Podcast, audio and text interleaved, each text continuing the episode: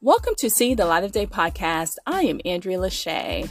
Beyoncé Renaissance World Tour is headed to make more than $500 million.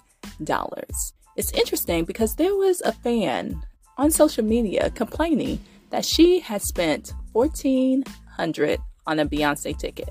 Let's just be honest here. Beyoncé has not forced anyone to buy one of her tickets.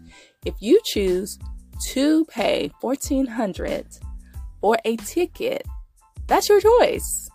Nobody wants to hear you complain on social media about spending $1,400 that you didn't have, because if you had it, you wouldn't be complaining.